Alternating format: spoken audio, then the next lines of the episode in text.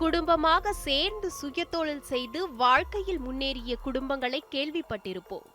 ஆனால் இங்கு தாயும் மகனும் இணைந்து கொள்ளையில் ஈடுபட்ட சம்பவம் அரங்கேறியுள்ளது. திருப்பூர் மாவட்டம் பல்லடத்தை சேர்ந்தவர் எண்பது வயது மூதாட்டி தெய்வாத்தாள். கணவனை இழந்த இவர் தனது மகனுடன் வசித்து வருகிறார். கடந்த இருபத்தி இரண்டாம் தேதி தனது வீட்டருகே தெய்வாத்தாள் தனியாக நடந்து சென்று கொண்டிருக்கும் போது இருசக்கர வாகனத்தில் வந்த இருவர் மூதாட்டியின் கழுத்தில் இருந்த ஐந்து பவுன் சங்கிலியை அறுத்து சென்றுள்ளனர்.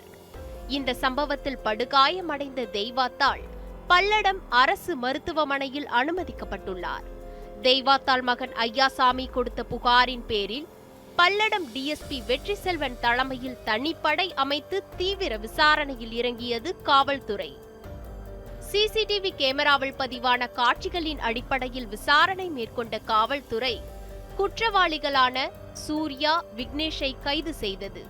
சூர்யா மற்றும் விக்னேஷ் மீது திண்டுக்கல் பழனி கரூர் திருப்பூர் உள்ளிட்ட பகுதிகளில் இருபதுக்கும் மேற்பட்ட வழக்குகள் பதிவாகியுள்ளன.